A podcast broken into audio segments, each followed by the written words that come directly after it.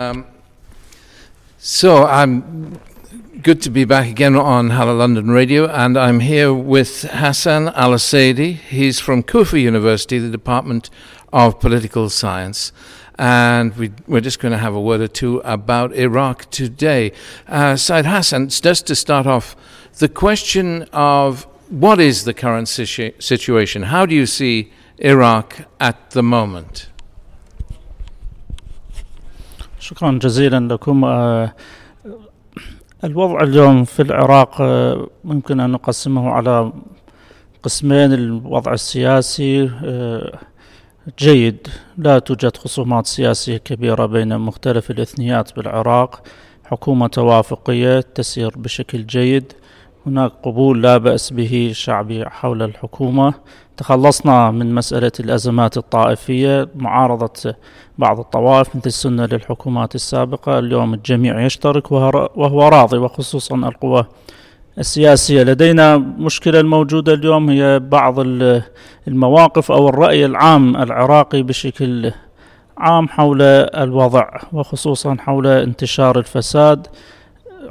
حالة من الإحباط ربما يعيش الكثير من العراقيين بسبب الفساد المنتشر أو ربما بسبب الدعايات حول انتشار الفساد وحجم الفساد في العراق.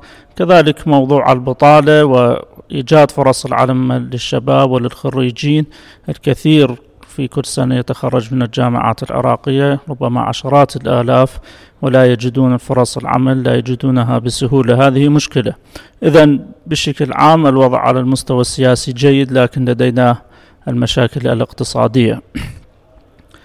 فيما يخص بناء الديمقراطية أو الوضع تحقيق الديمقراطية في العراق أعتقد إذا ظلت الأمور على ما هي عليه فهو هناك نسبة جيدة لبناء النظام الديمقراطي والاستمرار فيه. التوافق مثل ما ذكرت في البداية بين المكونات على طبيعة النظام السياسي هذه هي مسألة مهمة.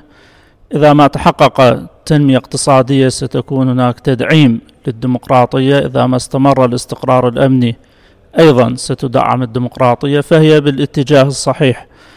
ولكن المستقبل يبقى مجهول ليس واضحا جدا خصوصا في الشرق الأوسط. لا نعرف إلى أين ستتجه الأمور بين الولايات المتحدة وإيران. أكيد هي تؤثر على الداخل العراقي. لا يزال هناك نوع من الاستقطاب داخل العراق ربما يتأثر. لا نعرف العلاقات ربما بين إيران ودول الخليج. المستقبل يبقى قلق نوعا ما بسبب الاستقطاب. أما على مستوى الوضع الداخلي في العراق فنعتقد أنه يسير بالاتجاه الصحيح. شكرا جزيلا لكم. شكرا شكرا جزيلا. And and the future is good? The future is good for Iraq? the future المستقبل مرهون ربما بالتطورات الإقليمية لكن هو جيد. أعتقد أنه سيكون جيد. ونأمل أنه يكون جيد. لا توجد مخاطر حقيقية لكن هناك مخاوف حقيقية. هذه المخاوف كيف ستحسم ربما يعتمد ليس على القرار العراقي مئة بالمئة وإنما على قرار الدول الإقليمية إيران الولايات المتحدة دولة مؤثرة دول الخليج. فيمكن القول هناك مخاوف جدية وليس هناك مخاطر جدية. نأمل أن تتبدد المخاوف وتزول جميع المخاطر. جميل. شكرا جزيلا. Thank you so much. شكرا.